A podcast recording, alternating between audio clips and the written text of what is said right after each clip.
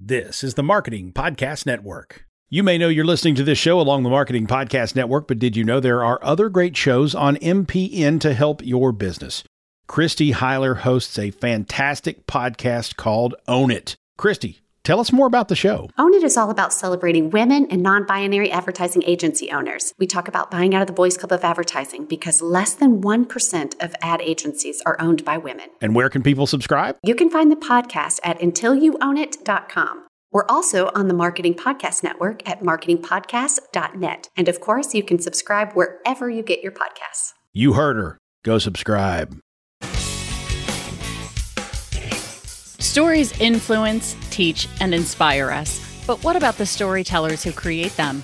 Uncorking a Story profiles storytellers to uncover how their background and life experiences influence the stories they create. We learn what motivates them, their path to success, and what fuels them to keep creating. It all starts by asking one simple question Where does your story begin? Welcome to Uncorking a Story. Now, here's your host, Mike Carlin. Hello and welcome to Uncorking a Story. I'm your host, Mike Carlin, and today I'm thrilled to introduce you to Josh Winning. Josh is the author of the critically acclaimed The Shadow Glass. He is a se- senior film writer at Radio Times, has written for Total Film for over a decade, and is the co host of the movie podcast Torn Stubs. I remember getting Torn Stubs. During Ah. his years as a uh, film journalist, he has been on set with Kermit the Frog, Hi-de-yo, folks, and Miss Piggy. I won't do my Miss Piggy accent.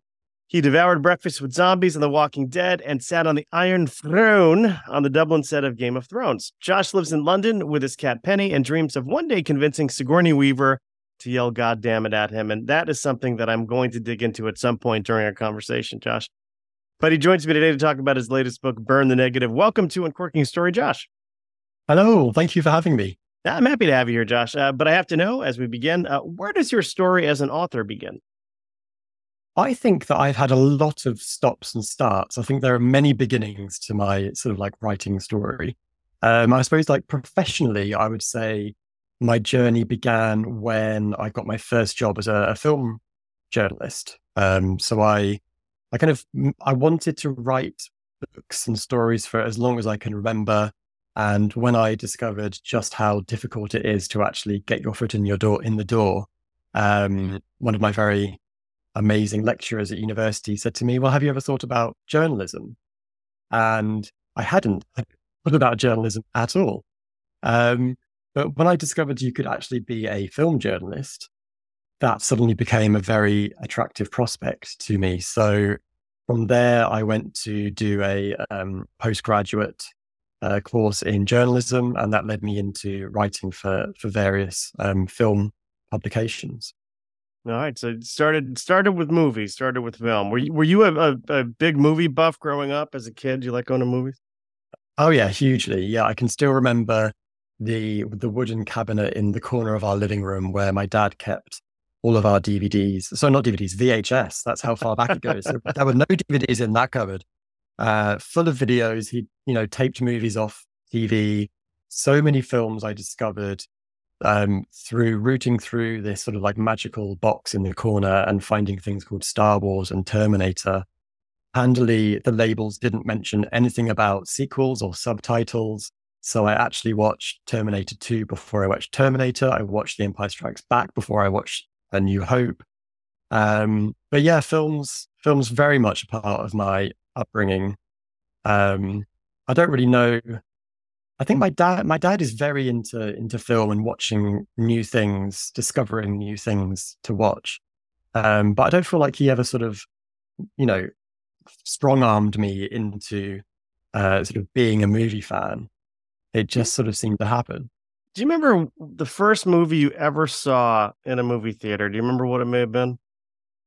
My my earliest memory is uh, Jurassic Park in 1993, Okay. and I can't. I'm sure that I was taken to cinema long before then. I would have been almost ten uh, when I went to see Jurassic Park in the theater, and um, so yeah, I would have been before. But I I just have a real strong memory of being in the back row of our tiny little local independent cinema in my hometown in Suffolk, in the east of England, and just being completely blown away by this film, being terrified of that moment where the T Rex attacks, uh, you know, the kids in the in the car. Um, and then after that, I remember seeing Independence Day and being similarly blown away. That was obviously a few years later. But yeah, very very strong, happy memories of of being in a movie theater. My my first movie, not that you asked, was uh, no, please do. what I remember, and we're we're I'm a little older than you. Star Trek: The Motion Picture. I remember going with my my friends Mario and Armando Turco uh, and their dad with, uh, with, my brother Jim. We yeah. we were growing growing up in Florida, and I'd never been in the movies before. And I thought, first of all, I thought, wow, I thought I was in a spaceship because I didn't know nothing from Star Trek. Like I wasn't, you know, I was a little kid. I was probably about five or six years old, maybe. And I just remember this movie being one of the most boring things I'd ever seen in my like it was just Star Trek: The Motion Picture is not a fast-paced movie. Like it's there's a bald woman in it. Like I I was all confused, but it it didn't you know it didn't scare me from going back to the movies. What did scare me, I remember being a kid and seeing the previews for the movie The Shining with the blood coming out of the elevators, and that scared the hell out. Of. I never wanted to go to the movies again after I saw the preview for that because it scared me so much. Yeah, I never saw that. I wasn't born when that came in out in the cinema, so that's, I, right. that's one of the ones that I discovered on VHS. But yeah, I can imagine seeing that the first time as a kid, which was yeah. pretty traumatizing. And, and I think the standards were different. Like you would never show, like if you went to go to a Disney movie today, right? You would not see a preview for a movie like The Shining. I don't think those standards existed in the in the late 1970s, early 1980s. Like it was like yeah. you got what you got. Um, yeah. Well, that's kind of why we end up getting all the um, the video nasties. I think that was more of a UK thing maybe than a US thing, where the the advent of home entertainment is what brought in this classification system. I think, and uh, correct me if I'm wrong. and uh, that kind of that's why a lot of films like The Exorcist um, and Evil Dead and things like that ended up banned because suddenly I think I think Mary Whitehouse she was very much about think about the children and that sudden the floodgates of people are actually going to watch this stuff and maybe we should think about regulating who gets to see appropriate age material. Uh, yeah so you clearly like swept under the the uh, snuck under the the radar there. We did and now I, I look back at the shining it's uh i mean I, I love the book more but the, that that movie with jack nicholson and shelley duvall is fantastic. I mean it's a great oh yeah. great piece of cinema but man, it scared me when I was. I, I needed to see it when I was a little older, yeah. six or seven years old. While I'm waiting for the return of Maxwell Smart to start, was not was not yeah. not what I was going for. But um, yeah, let's talk about uh, Burn the Negative. What what can you share with us about Burn the Negative? It's my first adult horror novel. Uh, it was published this week, um, depending on when this goes out. But it's it's about the the former child star of a cursed 90s horror film called The Guest House. Uh, as a grown up, she has left that life behind. She's got a new name. She's got a new sort of image. She's now working as a journalist in the UK. Um, and when she gets sent to Los Angeles to report on a streaming horror series that's in the works at Universal Studios, she discovers it's actually a remake of the cursed film that she starred in as a child. And when she arrives, all hell breaks loose. Interesting. So that this this takes me back to um, stories that I used to hear growing up. So you mentioned The Exorcist. There there are all sorts of rumors that you know that set was cursed. You know, funny things happening on set. But then there was this other, you know, the, the Poltergeist film series um, you know, was considered cursed as well because you had uh, the older daughter who was um, Dominick oh. Dunne's daughter, I believe, right? Um, yeah. She she she died, you know, under mysterious circumstances. Heather O'Rourke, the little girl who went inside the TV, uh, you know, they're here. Um, you know, she she died very young, so that movie was considered cursed as well. It, you know, where did you draw on the? Um, did you draw on those as inspiration for for this, or?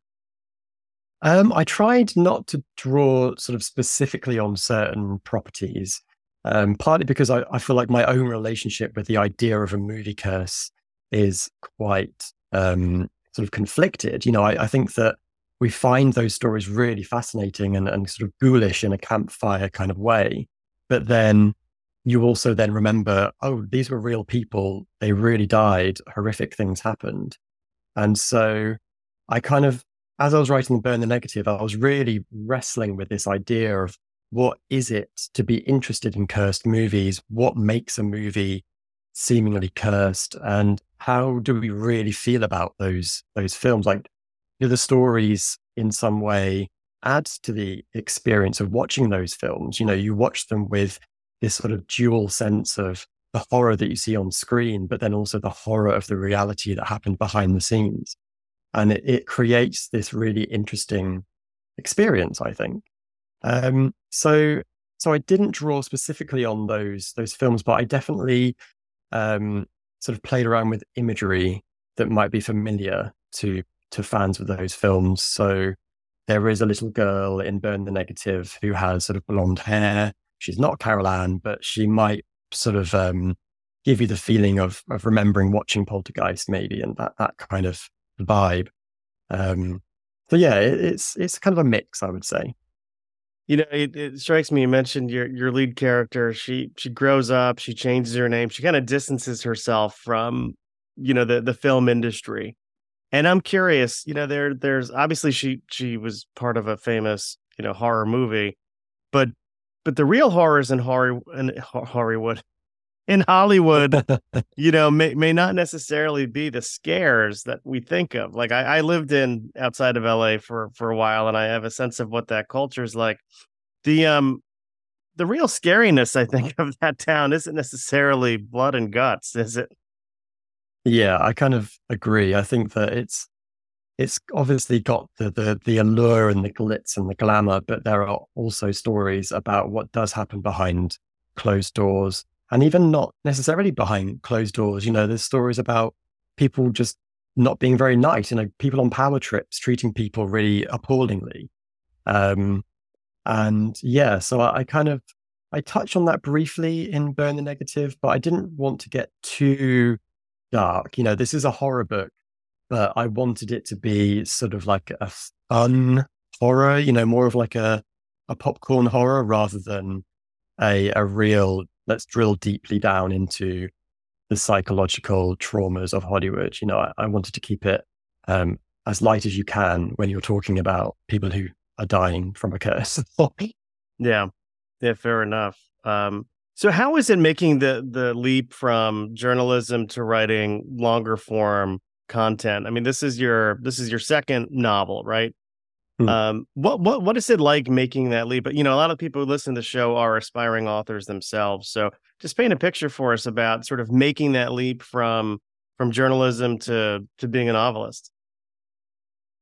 I think it was more of a leap going from being a, a novelist to a, a journalist, and then in you know in some ways because I I was always writing books growing up. You know, some of my first um, books in inverted commas were when I was, you know, seven or eight years old. I would get them. My dad's a teacher, and I would go into school with him, and I would get them bound using this this binding system that they had in his school. So I've always had books. I've always written books, and journalism was sort of like my my way of being able to make a living writing, doing what I loved. Um, when it's you know famously difficult to get into um, books.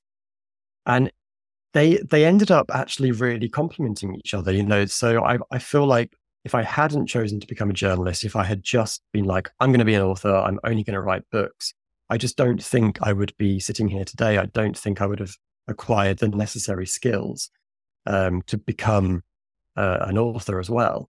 So, so with journalism, it, it's I always say this, but I think it's worth repeating. Like with journalism, it's very much sort of every word has to earn its place on the page because you are literally being paid per word. So it really hones in you, keeping it lean, keeping it tight, saying what you mean, really figuring out how to best express what you're trying to convey through writing. And I think that when I started with The Shadow Glass, my first novel, it just sort of seemed to just click then that idea of, of, um, this isn't any different to writing a film review or a film article. It just happens to be slightly longer. Um, that's like a very oversimplistic way of looking at it because clearly books have themes and characters and um, all sorts of things going on. But I think the essence of journalism is hugely transferable to to being an author, definitely. Mm. Um, what have you learned about yourself, kind of going through the the writing process? Now you, you kind of again second published novel. Um, yeah. Any big insights into into yourself, having gone through this process a few times? Well, that's another thing that I think I get from journalism is that when you're so writing for a magazine like Total Film, you're not writing in first person. You're not saying, I love this film, I gave it five stars. You're talking about it as a collective. You're saying, you know, we're a little disappointed in this, that, and the other, or whatever. So I think that that that sort of um, collective I've approach to creating something has really benefited me in in books, and I can't think.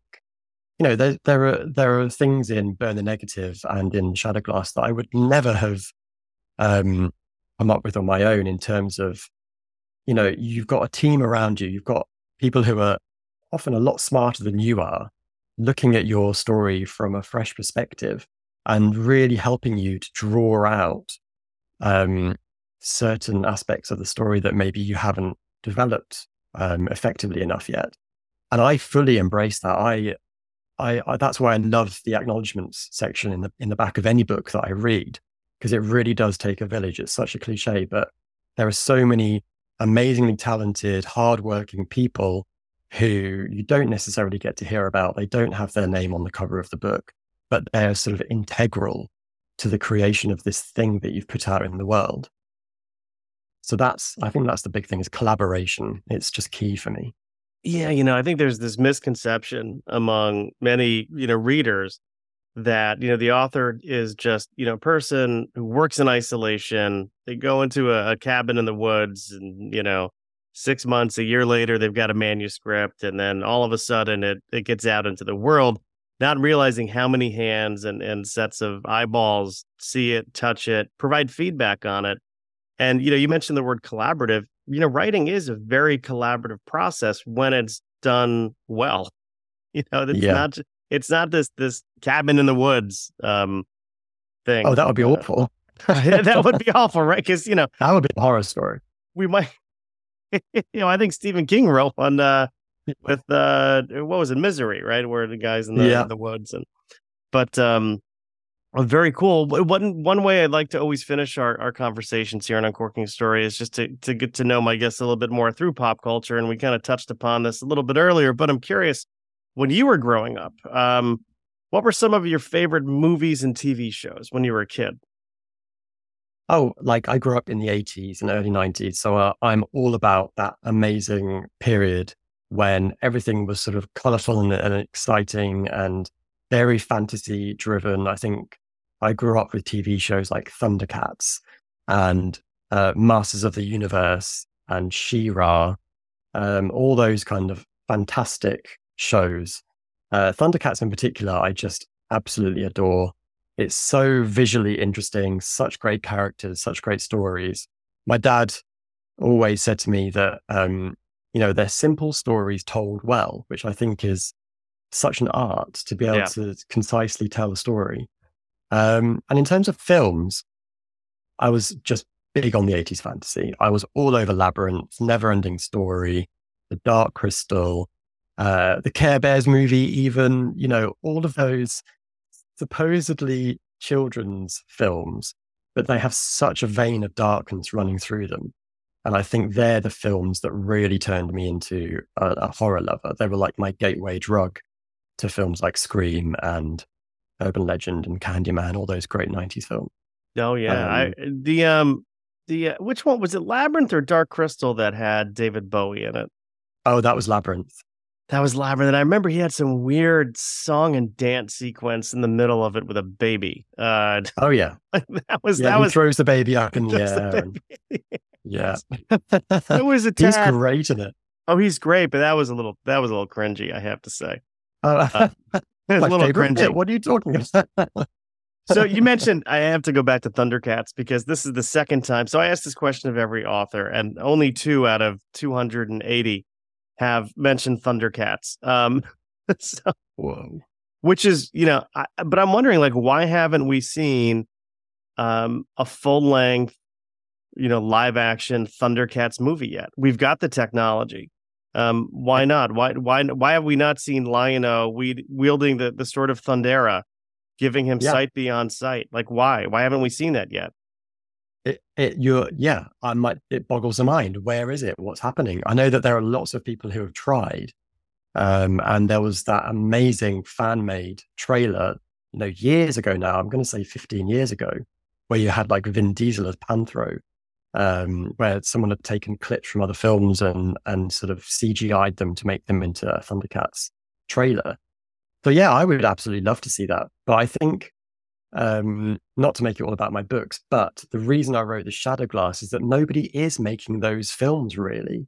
You know, like we're getting sort of big CGI blockbusters, and you know, I love Avatar as much as the next person, but I really miss that art of the you know the puppetry and the the storytelling that, like I said, is just sort of like it's got that darkness, it's got that weirdness, and I think that these films cost a lot of money. You know, the, we're talking hundreds of millions of dollars, which, as the, as the average human being, you just can't fathom how much money that is. And so, because Hollywood has to spend money to has to yeah spend money to make money, they've got to know that they've kind of got a sure sure hit on their hands. And maybe things like Thundercats are just a little bit too weird, which is why we all loved it to actually get that the big budget that it demands. Well, if you look at Generation X, I don't know how many millions of us there are in the US. I'll throw out the number 70 million people. Um, I think you can make your $250 million back. Uh, my, my brother and I alone will probably see it 10 times. So, yeah. and, and I will show, you know, I will spot you Vin Diesel as Panthro. If I could get Jennifer Lawrence as Cheetara, that's, That would- that's, that's what I would put out there. Yeah, absolutely. And, you know, Andy Serkis as Mumm-Ra, I would watch it. Oh, Yeah. absolutely. Yeah. Absolutely. I don't know. Who would be Lion-O, you know? Like who would You know, that's a big one. I, I was thinking maybe a, a Bradley Cooper, but he might be a little too uh too much on the mature side now for that. But Yeah. who maybe It someone up and like- coming. It could have been a Hemsworth at some point, maybe, like a Mhm. Hemsworth. Yeah, but the, one of the younger ones, right? One of the uh, Yeah. the younger ones.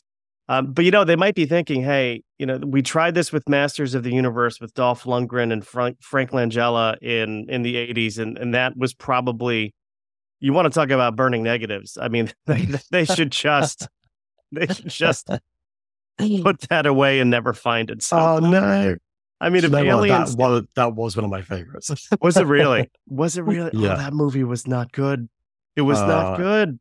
I, you know, it was again, so transparent that it was a Star Wars cash in, you know. Bless it. um, how about music? What did you like listening to growing up?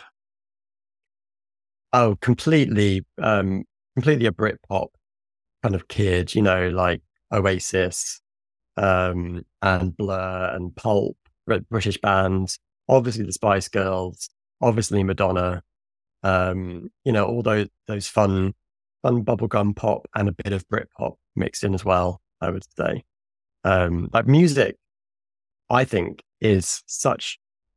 It's so obvious to say, but it's just so powerfully emotion emotive and it, it's something that I rely on as a writer to sort of, if I'm really struggling to write a scene, I, I, I have a playlist for every book that I can throw on that kind of helps me get into that scene.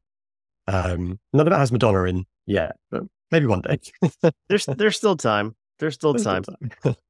Um, and and last but not least, if you could, um, if you can go back in time and and give your younger self some words of advice, you know, I like to call this, you know, dear younger me. If you could dear younger me yourself, Josh, what would you tell your younger self? oh boy, that is, uh, that's the big one. what would I say? I think, I think I would probably just sort of say, be patient. I think that as a young person, I was just so um, desperate to to always get ahead, get to the next thing. You know, um, you know, I I want I spent so long wanting to be a writer, trying to be a writer, and it was sort of I wasn't ready. you know, and and that's fine. And, and when I was ready, that's when things started to happen. So I think patience definitely is a big thing that I would say to myself. Learn patience. That's what yeah. uh that's what uh Obi-Wan Kenobi and Yoda were talking about. Um, you know, he will learn patience. Uh, yeah. I'd be remiss if I didn't ask about the Sigourney Weaver yelling "God damn it" at you. What what's that? All, what's that all about? Well, she says it in pretty much every single film that she does, and I just love it. I just love the I love the passion behind it. You know, it's funny, but it's but it's also sort of like quite aggressive and frustrated, and I just love her. I think she's just fantastic. It's just something about her. She was uh, somebody I must have seen in Ghostbusters as a kid, and then a TV station over here in the UK played the first three Alien films one a night um, when I was maybe 15, 14. And I'd never seen them before. I stayed up late to watch them live on TV and I was blown away. I fell in love with Ripley. I thought she was the coolest character. And it's just sort of created this sort of lifelong love of, of Siggy Weave, as I like to call her. Siggy Weave. There Siggy you go. Weave. Yeah. Well, uh, Josh, for people who are falling in love with you right now, where where can they uh, look you up on social media? Do you have? Uh, are you active anywhere on social? You want to share any of those handles? Yeah, yeah. I'm on Twitter at Josh Winning. Uh, I'm on Instagram at Joshua Winning. And then if you're still on Facebook, I am facebook.com forward slash Josh Winning Author. There you go. I'll put those all in the show notes so people can uh, get to you easily. Josh, uh, thank you so much for stopping by Uncorking a Story and letting me uncork yours. Thank you so much for having me.